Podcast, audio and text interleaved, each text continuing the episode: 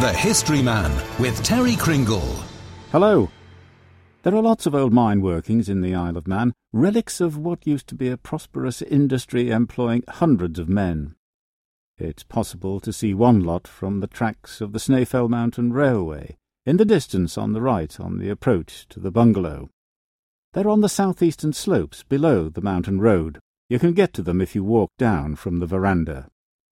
I'd say it's about half a mile, all downhill, and if you go to the so-called Snaefell mine, you will be at the scene of the disaster which killed twenty men and injured four others on the morning of Monday, May the 10th, 1897, when that day's shift of thirty-four men reported for work, which was to take them hundreds of feet down into the earth by ladders linked to platforms.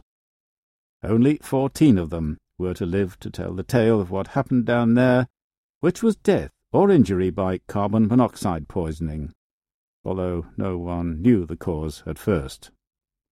Ten of the men managed to struggle back to the surface after encountering the fumes, and it was they who raised the alarm.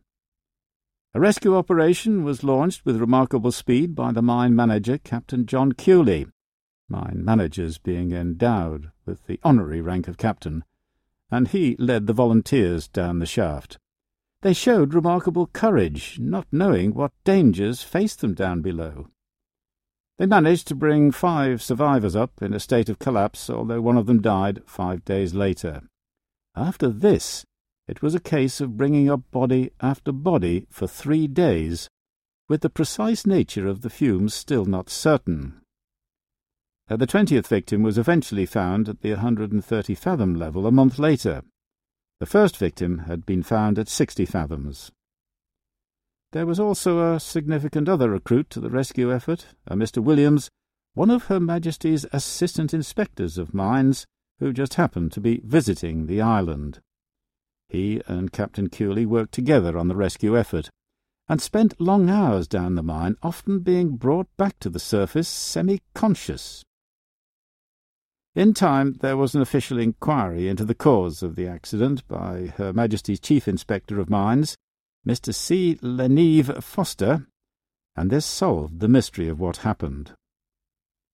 The miners carried candles for illumination when they worked down below, and when these were nearly used up, they might be left to burn themselves out. The final conclusion of the inquiry was that one candle had been left still lit against a timber support at the 130 fathom level, where timber was exceptionally dry. This started a fire which generated carbon monoxide fumes, and although the fire had gone out by the time the new shift went down, the fumes had still been there, unable to escape. The men would have suffered extreme palpitations, breathlessness, and severe lassitude. When found, they seemed to be peacefully asleep. New regulations were eventually introduced in mines throughout Britain. Meanwhile, Captain Kewley's grandson grew up to be Superintendent Robert J. Kermeen, better known as Bob, Deputy Chief Constable of the Isle of Man. He wrote a book called The Snaefell Mine Disaster, which was published by Premier Print, price £5, in 1997, to mark the 100th anniversary. This tells a much fuller story than I've been able to, and it includes a photograph of all the rescuers in a group. In the middle is the formidable figure of Captain John Kewley, suited and booted, with watch and chain, and great white beard.